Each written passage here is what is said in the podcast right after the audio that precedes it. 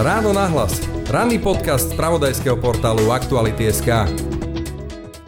V tejto chvíli som v spojení s pani Adrianou Mesochoritisovou, s politologičkou a aktivistkou a členkou Združenia Možnosť voľby. Dobrý deň. Dobrý deň, prajem. Pani Mesochoritisová, chcel by som s vami prebrať najmä tému zákonov na pomoc ženám, lebo tak sú nazvané, ktoré často teraz prichádzajú do parlamentu a opakovane prišiel návrh pani poslankyne Záborskej. Je to podľa vás naozaj návrh, ktorý pomôže ženám? Myslím si, že v žiadnom prípade je veľmi zastierajúce alebo veľmi klamlivé, ak niečo takéto nazývame pomocou ženám. Ako keby na pozadí tohto návrhu je obmedziť opäť prístup žien k interrupciám, čo však samozrejme nemôžeme nazývať pomocou pre ženy. Dlhodobo vyzývame politikov a političky a takisto aj pani Záborskú, aby vytvárali podmienky na to, aby mohli ženy mať skutočnú možnosť voľby, aby mohli si teda zvoliť, či chcú mať deti alebo nie. Tieto nástroje sú však iné, sú to silné, sociálne a rodinné, prorodinné politiky, v ktorých nebude znamenať, že chcete vychovávať dieťa ohrozených chudobou. A to, čo takéto jednorazové príspevky, ktoré sú navrhované v tomto zákone, predsa nemôžu nahrádzať nejaké systémové zlepšenia pre život a pre sociálnu situáciu rodín. A asi čo je najdôležitejšie, nemôžete predsa stavať celú pomoc pre ženy alebo riešiť ich prostredníctvom zmien v právnej úprave o interrupciách.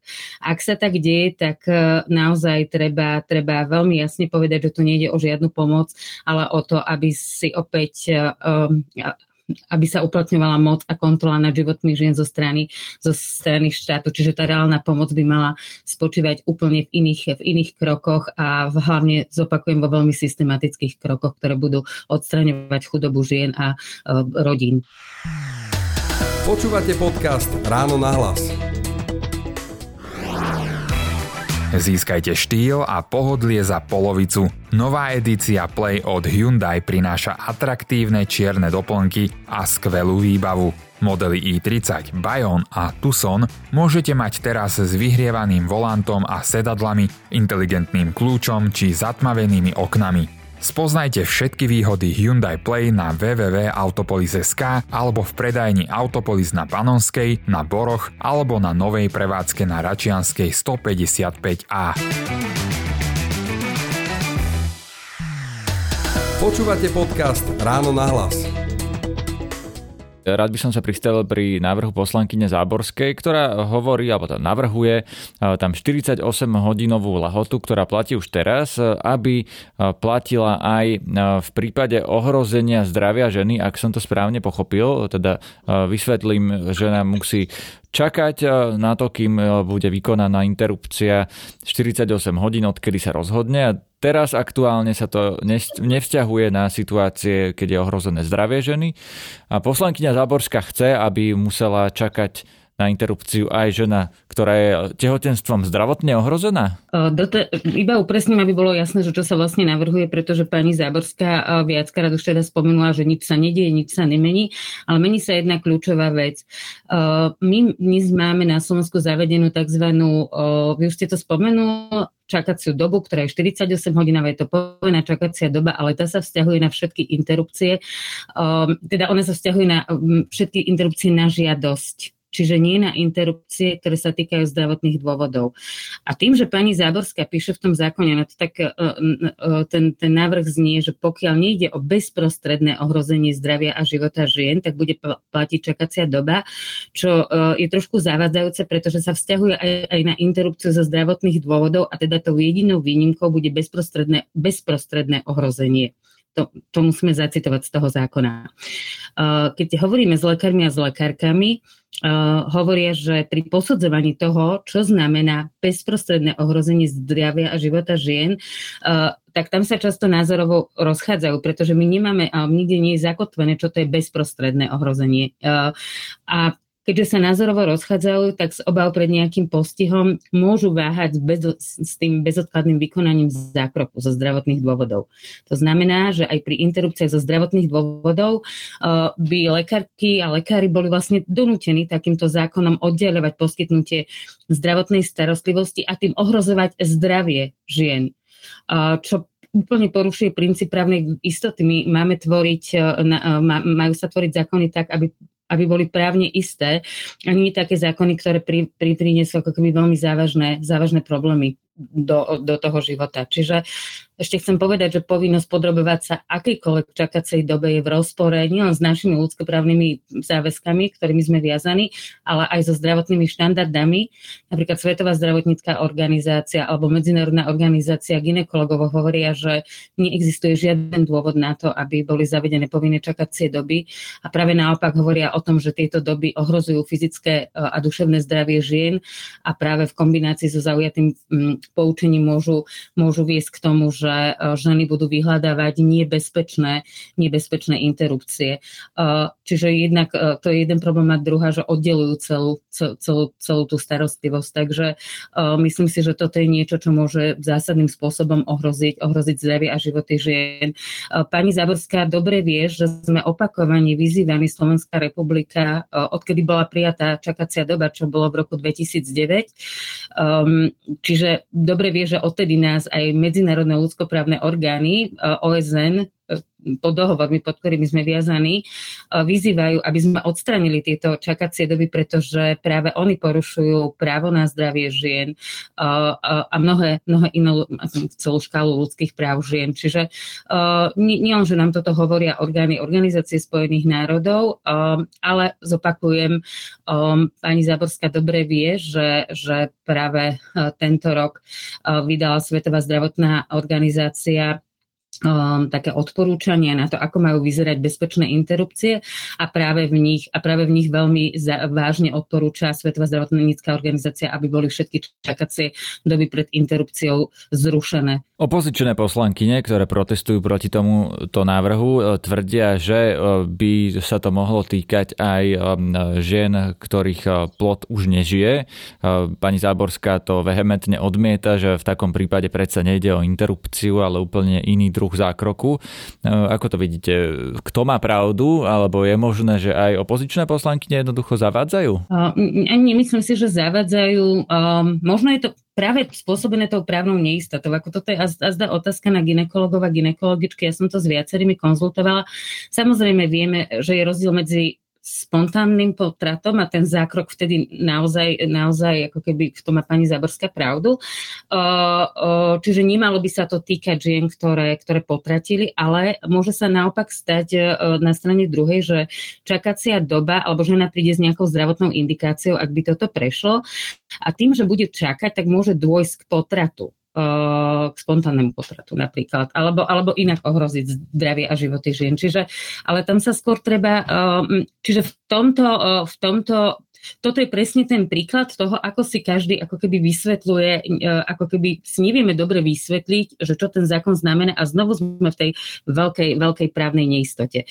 Čo je ale o mnoho horšie je, ja to zopakujem, že na interrupcie by museli čakať aj ženy, ktoré z rôznych iných zdravotných dôvodov, a keď sa pozrieme na zákon o umelom prerušení tehotenstva, ten pri tých zdravotných dôvodov hovorí aj čiže kedy, že interrupcia zo zdravotných dôvodov, a potom je tam interrupcia, kedy dochádza ku genetickému poškodeniu plodu, čiže aj tieto ženy by museli čakať. Hej?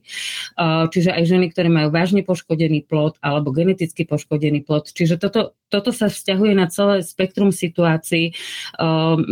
Keď som hovorila s gynekologmi, gynekologičkami, hovorili o tom, že čo ženy, ktoré majú, ja neviem, kardiovaskulárne choroby, ktoré potrebujú, kto ako keby vyhodnotí, čo je ohrozenie života a čo už je bezprostredné ohrozenie života. V tom je to obrovské nebezpečenstvo, ale ja sa vrátim k tomu, že my by sme vôbec nemali mať žiadne čakacie doby. Slovensko by malo odstrániť už aj tú čakaciu dobu, ktorú má, pretože už aj tá je pre ženy nebezpečná.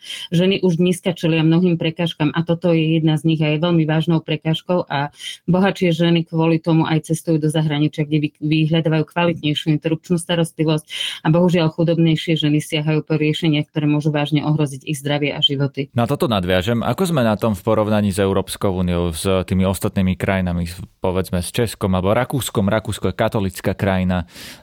Tak ako sme na tom v porovnaní s Rakúskom? Ja vám poviem, ako keby celkovo, ako sme na tom, a Slovensko je teda naozaj na tom zle, my sa radíme k 10 najhorším krajinám, teraz myslím v rámci celej Európy v poskytovaní interrupčnej starostlivosti. Keď si pozrieme ten porovnávajúci rebríček za všetky krajiny v Európe, tak Slovensko je na nelichotivom 43.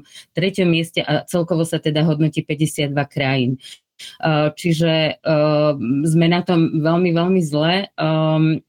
Čiže všetko to, čo tu u nás máme zavedené, všetky tie prekažky nás práve radí ku krajinám práve s tými najhoršou interrupčnou starostlivosťou.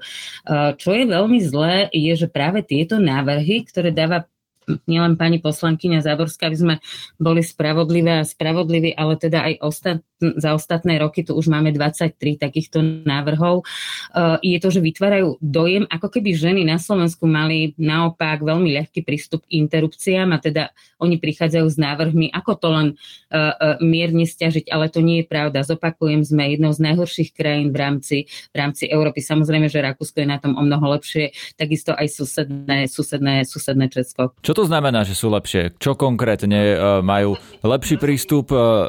Nemajú tu čakaciu lehotu, majú, ja neviem, potratovú tabletku namiesto zákroku. Čo konkrétne sa pod tým myslí, že v čom sme najhorší?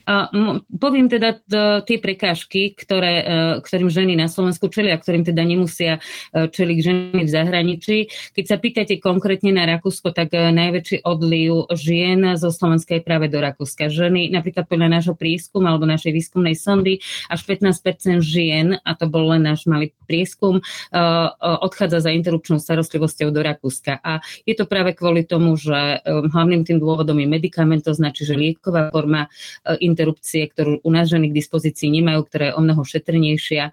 Takisto sú to čakacie doby, u nás ženy majú čakacie doby, v zahraničí tie čakacie doby nie sú. Je tam celkový prístup lekárov a lekárok, ale vôbec aj okolia k interrupciám. Čiže u nás spôsob, akým sa hovorí o interrupcie, vytvára prostredie, ktoré je pre ženy veľmi traumatizujúce, a u nás sa veľmi stigmatizujúco hovorí o interrupciách.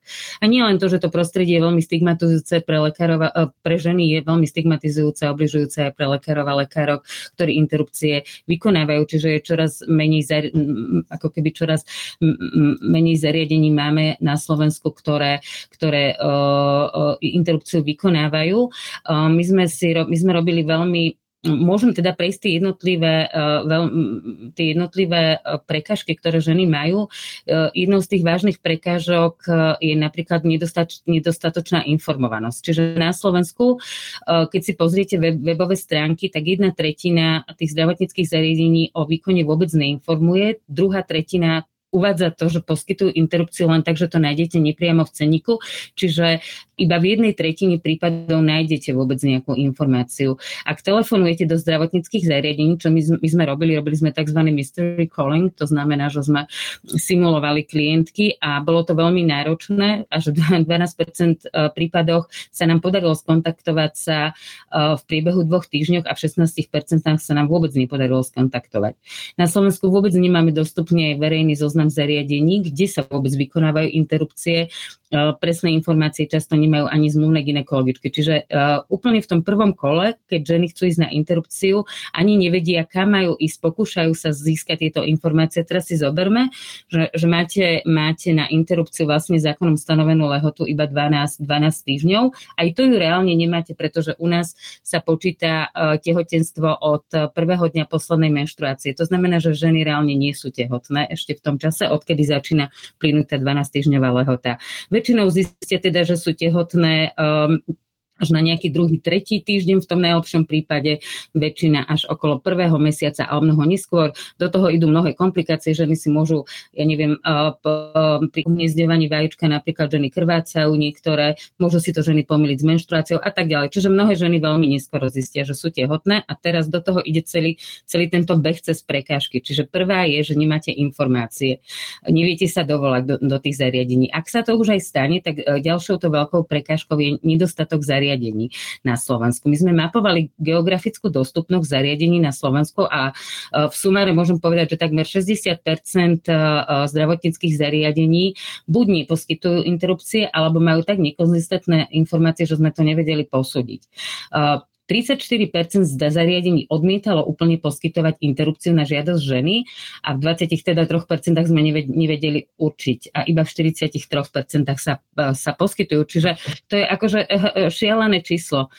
Máme kraje, kde podľa našich zistení je absolútna nedostatkovosť zariadení, napríklad Prešovský kraj nám úplne vybuchol. Tam sme mapovali 11 zariadení, z toho 8 neposkytuje vôbec interrupciu. To isté veľmi alarmujúca situácia v Žilinskom kraji, kde 4 z 9 zariadení neposkytujú. Nitrianský kraj, Trnavský, čiže čo sa vlastne v praxi potom deje, že ženy musia cestovať za interrupciami stovky kilometrov, musia si pracne hľadať, kde by vlastne im interrupcie poskytli. Ešte poviem, že u nás je ďalší problém aj to, čo v iných krajinách nie je, že u nás dostupnosť ovplyvňuje to, že u nás nielenže lekári a lekárky si uplatňujú tzv. Výhradu vo svedomí, čiže odmietajú poskytovať ženám služby reprodukčného zdravia, ale u nás ich aj odmietávajú vykonávať celkové zdravotnícke zariadenie. Na Slovensku to bolo podľa nášho mapovania to bolo 26 zariadení a pričom 27% z nich to urobilo z náboženského dôvodu, ale pretože ich prinútilo vedenie. Ale oni na to majú legitímne právo, môžu to odmietnúť. Nie? Krútite hlavou, tak predpokladám, že nesúhlasíte. Nesúhlasím, pretože my máme takto. Samozrejme, nikto nechce upierať nikomu jeho individuálne právo na to uplatniť si výhradu vo svedomí. Zopakujem, že toto právo majú individuálni ľudia. Ale u nás sa deje tzv. Inštitucionálne odmietanie. To znamená, že ako keby celé inštitúcie a celé zariadenia odmietajú vykonávať interrupciu. To je proste zo zákona nepripustné, je to v rozpore s antidiskriminačným zákonom, ale je to aj v rozpore s našimi záväzkami. To je prvá rovina. Druhá rovina, ak si aj niekto uplatí, že u nás sa deje vlastne protiprávny stav, kedy zariadenia to odmietajú. Druhá vec je, že Slovenská republika, ktorá je viazaná dohovormi, sa zaviazala, že nám poskytne, alebo teda, že nám naplní ich právo na zdravie, medzi ktoré patrí aj to, že budú mať prístup k bezpečnej interrupcii, čo znamená v prípade výhrady vo svedomí štát musí zabezpečiť, aby bolo dostatok zariadení, ktoré odkážu ženu na iné zariadenie, kde jej tú interrupciu vykonajú. Čiže alebo má byť riešená zdravotnícka politika tak, že tie nemocnice majú mať k dispozícii minimálne jedného lekára, lekárku alebo koľko je potrebné, takých, ktorí výhradu vo svedomí nemajú, alebo aby mohli tú ženu odporučiť do najbližšieho zariadenia, ale najbližšieho nemyslím 500 kilometrov, ako sa to deje napríklad ženám z Prešovského kraja. Čiže štát, keďže on je ten aktívny aktér, ktorý má pozitívne záväzky, musí zabezpečiť, aby na Slovensku existovala možnosť, že tie ženy sa dostanú na interrupciu. Dve práva sa jednoducho v ľudskoprávnej oblasti neexistuje, to, že právo jedného vybije právo druhého. To je taká ako keby veľmi zjednodušená predstava, že niekto si povie, OK, ja si uplatním výhradu vo svedomí. Vy si výhradu vo svedomí môžete uplatniť, ak neohrozíte zdravie a životy niekoho iného. Čo sa v tomto prípade môže stať? Môže sa stať, že ženy, napríklad často sa deje ešte aj to, že tým, že gynekológovia a gynekologičky nevykonávajú interrupcie, ktoré patria k najbezpečnejším medicínskym lekárskym zákrokom, ak sú vykonávané teda kvalifikovaným personálom a v hygienických podmienkach, ale ak sa lekári a lekárky neučia, ako vykonávať interrupciu a nerobia ju rutine bežne, tak môžu prispievať tomu, že ten zákrok nebude až tak bezpečný, ako by inokedy býval. A čo je veľký problém, a to už posledné, čo poviem, je napríklad, že kvôli tej výhrade vo svedomí my sme napríklad zistili, že Ružomberská nemocnica, ktorá má s fakultnou nemocnicou podpísanú zmluvu, kde jednoducho sa deje to, že medici a medičky, ktoré sa tam učia, je to nemocnica, ktorá neposkytuje interrupcie, čiže oni sa, budúci gynekológovia a gynekologičky, ani nemajú ako naučiť vykonávať interrupcie. Teraz si predstavte, odhliadnúť od všetkého, že sa môže stať, kedy vy tú interrupciu musíte urobiť z lekárskych dôvodov. Čiže toto sú všetko otázniky, ktoré vyvstávajú, ktoré hovoria o tej bezpečnosti, alebo teda u nás nebezpečnosti. A ak sa môžem teda vrátiť ešte k tým prekážkam, čiže to, čo som spomínala, že ženy nemajú informácie, častokrát sa nemajú kde dopátrať alebo dostať k zariadeniam, keďže tú interrupciu neposkytujú tak obrovskou prekažkou je cena. My sme zistili, že odhadovaná cena za legálnu interrupciu s dodatočnými poplatkami je priemerne 414 eur. Napriek tomu, že Ministerstvo zdravotníctva nariaďuje konečnú cenu 248 eur, ale táto stanovená suma sa nedodržia, vážení často platia rôzne poplatky. Si predstavte, že je to obrovská suma. Je to 62% disponibilného príjmu domácnosti s dvoma dospelými a dvoma závislými deťmi. Mnohé ženy na to nemajú peniaze, musia sa zadlžovať a znovu plynie. Celý ten čas si to predstavujú, ako keby týkali tie hodiny, tých 12 týždňov, ktorých ani teda nie je 12 týždňov. A teraz ženy musia zháňať napríklad peniaze. Musia pozháňať peniaze, opakovane musia cestovať do zariadení. Do toho príde 48-hodinová čakacia doba, teda tesne už predtým, čo mnohé ženy nemusia stihnúť práve kvôli tejto 48-hodinovej čakacej dobe, zopakujem, ktorá je z lekárskeho hľadiska absolútne neopodstatnená. A do toho ešte ženy často zažívajú, alebo teda hovoria o stigmatizujúcom správaní. A navyše teda ešte čelia aj tomu, že na Slovensku nemáme, už sme to spomínali, nemáme teda k dispozícii medikamentoznú šetrnú formu.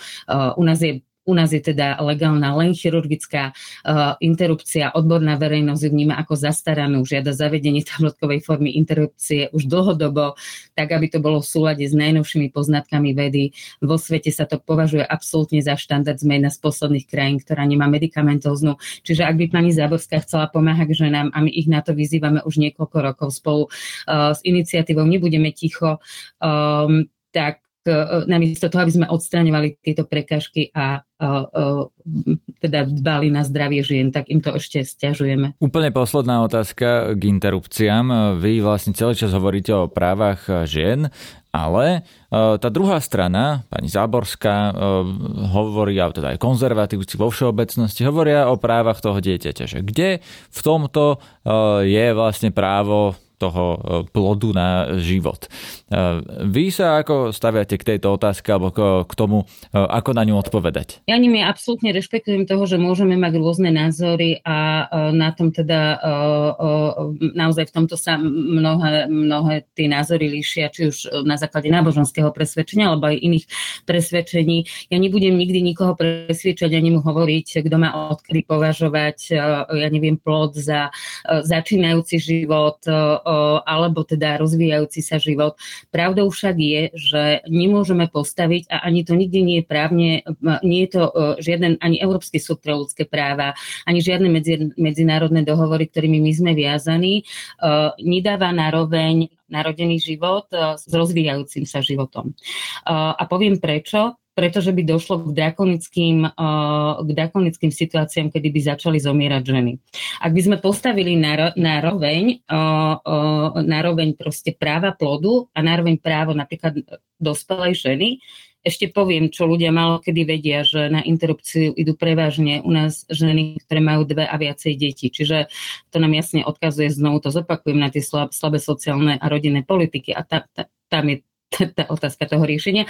Ale vrátim sa naspäť. Tu nejde o to, že niekto z nás alebo niekto chce nenaplňať nejaké práva detí, ale my nemôžeme terminologicky alebo správneho hľadiska priznať taký istý status vyvíjajúcemu sa životu ako dospelej osobe. Pretože potom by nastali situácie, že ženy by museli podstupovať aj interrupcie aj vtedy, keby sme to takto právne urobili, keby bol ohrozený ich život. To je to, čo sa teraz deje v Poľsku, to, čo sa dialo v Rumunsku predtým, keď boli zakázané interrupcie, kedy ženy zomierali. V Rumunsku sa vtedy zvýšila materská úmrtnosť o 300%. Ak toto urobíme, začnú zomierať ženy. Takže môžeme si položiť otázku, že ideme chrániť rozvíjajúci sa život a nejdeme chrániť dospelé ženy, ktoré majú dve a viacej detí. Veď toto nie je cesta. Poďme tou cestou, aby nikto, je hanbou vôbec tejto krajiny, že tu vôbec niekto musí premýšľať nad tým, či pôjde na interrupciu alebo nepôjde, pretože nemôže vychovať svoje deti.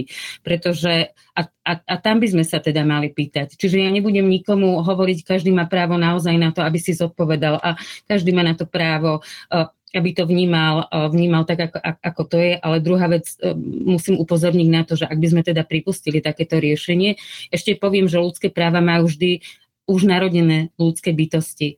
To je práve kvôli tomu, že vás nikto nemôže donútiť, aby vy ste obetovali svoj život, preto aby ste zachránili nejaký iný rozvíjajúci sa život. Je to práve preto, aby sme chránili narodených ľudí. Poďme od interrupcií k debate o ľudských právach, o rode a feminizme na Slovensku, pretože tá debata sa nejako vyvíja a často sú v nej práve také tie statementy, že či už vlastne ženy nie sú dostatočne mužom rovné. To často sa to vyskytuje taký argument, že čo vlastne ešte chcú vlastne moderné feministky? Veľmi voľne parafrázujem, či to už nepreháňajú, že veď už nie sme pred 100 rokmi, keď žena nemala ani volebné právo, tak sú alebo nie sú už podľa vás ženy momentálne na Slovensku rovné mužom? No, je to veľmi široká otázka, akože, že či je to dôležité, no, je to dôležité, pretože už táto predchádzajúca diskusia, ktorú sme doteraz mali o interrupciách, ukazuje o mnohých zlyhaniach.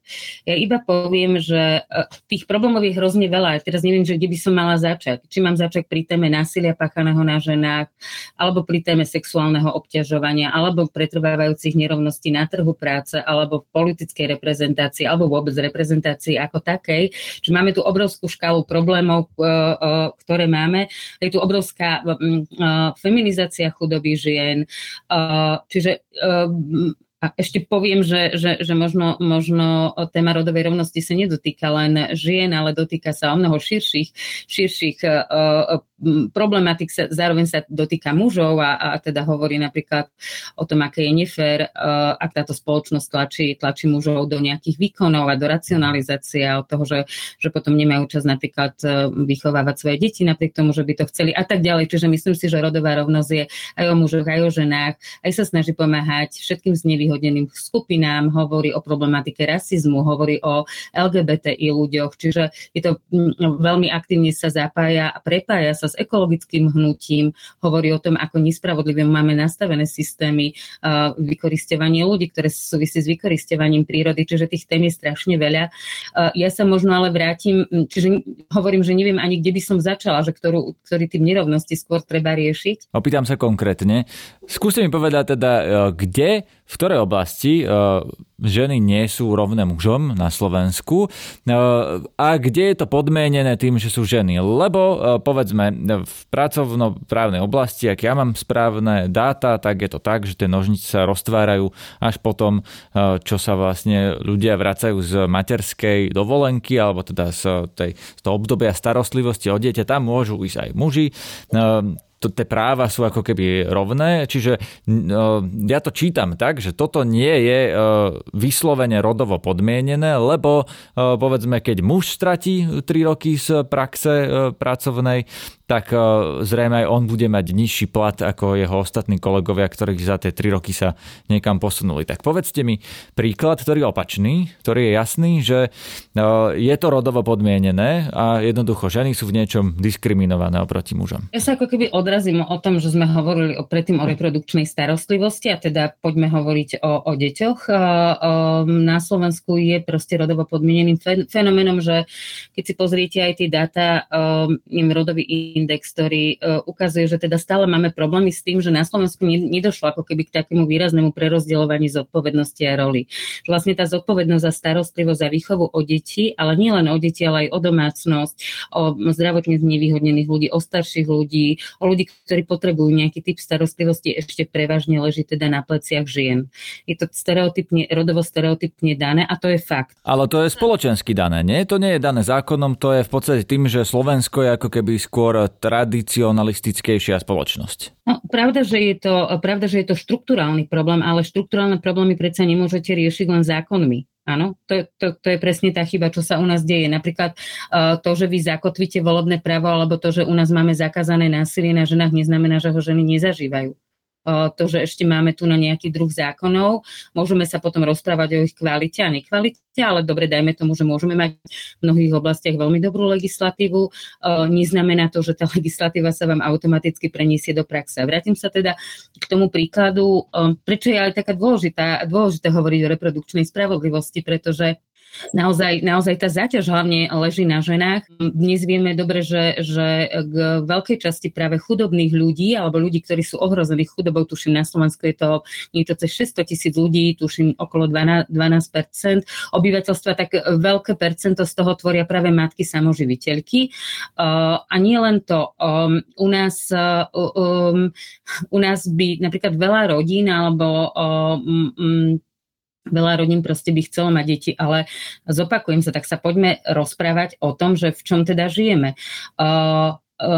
Kto u nás má záruku, alebo ak budete mať deti, čo sa vlastne stane? U nás je rodičovský príspevok na úrovni 280 eur a pre tie ženy, ktoré predtým pracovali, teda boli poistené v systéme, je to tuším okolo 380, nepamätám si, tuším tak 382-3 eur. Čiže predstavte si, že z toho musíte žiť. Teraz si zoberte, že my tu rozprávame o starostlivosti, ale akú pomoc poskytujeme tým rodinám alebo tým ženám? Nemáme tu vytvorený systém jaslí a takisto máme absolútne nedostatočný počet škôlok. Pokiaľ som mala k dispozícii dáta, tak ukázalo sa, že veľmi veľká časť, každá piata žiadosť, to bolo v roku 2020, sa nevyhovalo každej piatej žiadosti o prijatie do materskej školy. A teraz vy, ak chcete pracovať a uživiť svoju rodinu a zároveň spoločnosť od vás očakáva, že budete vychovávať deti a starať sa o iných, vy nemáte šancu na to, aby ste žila nejaký svoj dôstojný život. Čiže ženy sú vo veľkej miere ohrozené chudobou práve preto, že sú tlačené do týchto pozícií. Vy keď ste doma na materskej a rodičovskej, tam nie je len o to, že starať sa o dieťa. Problém je aj to, že ženy si nemôžu častokrát zvyšovať svoju kvalifikáciu, pretože sa starajú o celú domácnosť, o všetkých dookola, čiže nemajú toľko času. Na to sa robia tiež výskumy, ktoré sledujú užívanie času mužov a žien, tak napríklad ženy nemajú toľko času ako muži na to, aby sa venovali sami sebe, aby sa venovali svojim koničkom, aby rozvíjali svoje zručnosti a schopnosti. Dnes vieme, že žijeme v spoločnosti, kde bez celoživotného vzdelávania je takmer nemožné úspešne napríklad fungovať na trhu práce. Ale nie ide len o to, aby sme úspešne fungovali na trhu práce. Potrebujeme si začať klásť otázky, aký je to trh práce, aký typ alebo čo uznáva. Hej, dobre vieme, že často u nás, a ukázalo sa to nielen na pandémii, teraz to vidíme na situácie v zdravotníctve a školstve, že naša spoločnosť si vlastne necení také hodnoty, ako je starostlivosť.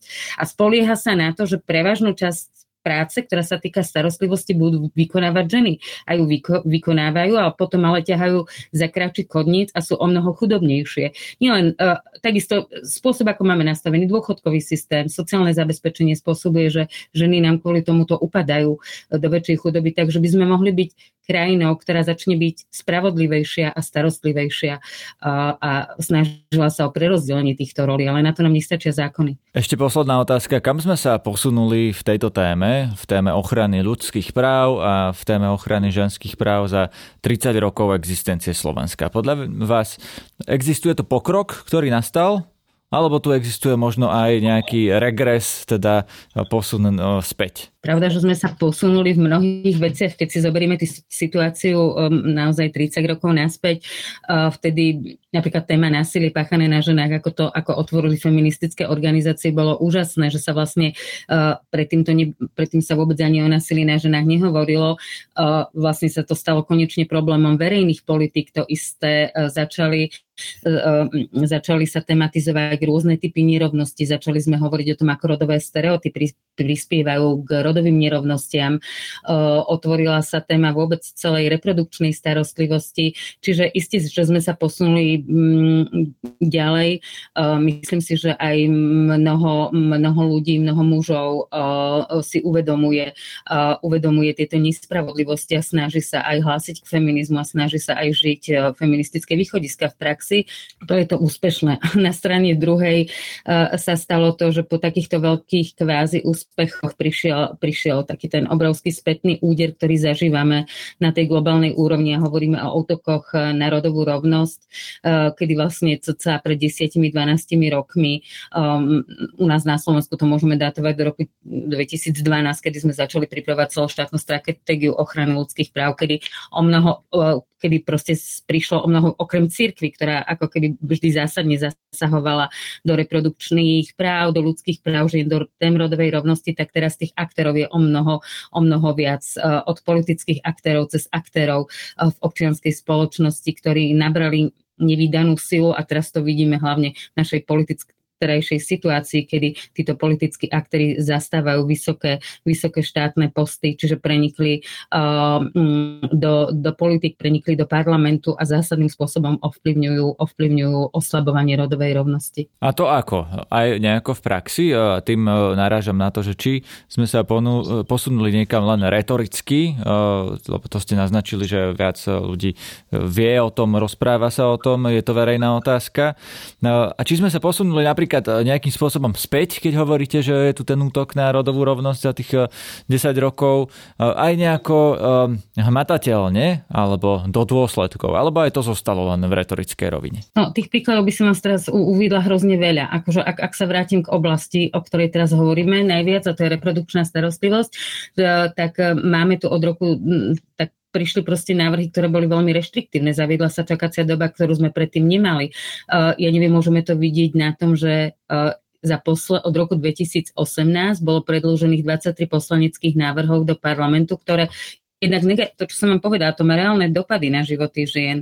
Čiže to nie sú len retorické... Prepáčte, ale ak neprešli, tak sú v kategórii retorika parlamentná. To nie sú len retorické cvičenia. Spôsob, akým diskutujeme o tejto téme, ovplyvňuje lekárov a lekárok. Čoraz viacej z nich si uplatňuje výhrady vo svedomí, nie preto, že by bolo o tom presvedčených, ale preto, že majú strach.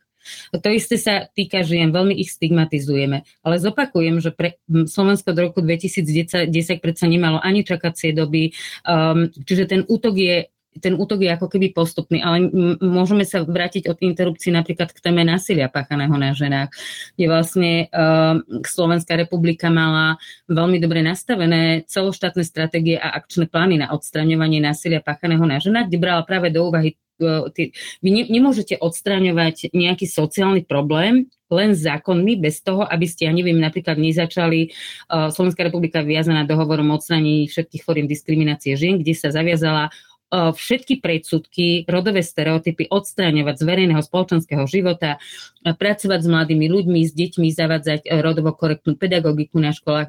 Bez toho to nepôjde. Hej? Alebo ak by médiá, sú tam záväzky, aby médiá proste nešírili rodovo stereotypné správy. Čiže vy musíte meniť ako keby aj to spoločenské vedomie. A to sa napríklad u nás nedieje. Absolútne od toho ustupujeme. Čiže v tomto momente sa rieši, ako keby stalo sa v praxi to, že sa prestala riešiť prevencia. Ako keby ste pri násilí páchanom na ženách riešime len dopady, dobre hovoríme o núdzovom bývaní pre ženy, o linkách pomoci, ale prečo sa ženám deje násilie, to napríklad neriešime. Stalo sa to aj tým, že na ministerstvo prišiel pán minister Krajniak, ktorý absolútne zo všetkých strategických dokumentov so svojimi spolupracovníkmi a spolupracovníčkami odstránili termíny rodová rovnosť. Čiže tá terminológia nie je náhodná, preto sa o ňu aj tak bojuje. Ona znamená ako keby reálne posuny v tom živote. A nie len, že napríklad odstránili tieto prekážky, ale... vždycky v spoločnosti sa ukazuje, že veľmi dôležitým posunom v týchto rodových otázkoch sú práve feministické organizácie. Európska únia, ktorá robila v tejto oblasti veľké výskumy, teda Európska komisia dokázala, že tam, kde je silné ženské hnutie, tak tam sa tie témy vyvíjajú dopredu, ale to hnutie musíte podporovať.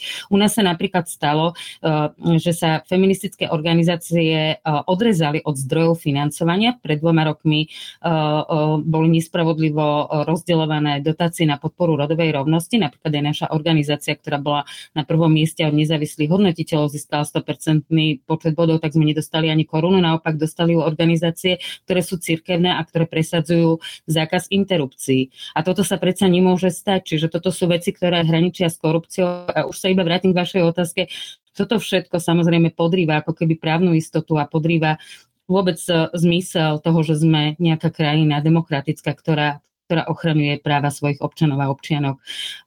Čiže takto, a mohla by som pokračovať ako keby v každej jednej oblasti, že toto má závažné dopady na životy všetkých ľudí. Tu nadviažem a poprosím vás len o krátku reakciu, to je úplne posledná vec. Vy ste vlastne spomenuli, že vy ste z súčasného ministerstva nedostali tie dotácie, na ktoré ste vlastne boli ako organizácia zvyknutá a dostali ich vlastne iné organizácie, čo z vášho pohľadu to môže byť problém, ale skúste prosím vysvetliť, že čo je na tom problém z nejakého objektívneho pohľadu.